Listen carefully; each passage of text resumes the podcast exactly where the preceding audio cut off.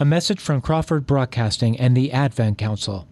We have seen many seasons come and go. Advent is a creative season that starts with hope, walks in peace, and ushers in a season of love. In the generations between the Old Testament prophecies and the birth of Jesus and the first Christmas, the remnant of Israel waited across Passovers with hope, in peace, and in love for God and people.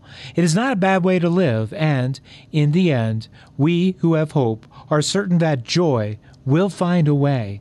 Don't just take a stand, let's do something together. Hope is filling our hearts, peace is ruling the day. Love is a place to start, joy will find a way.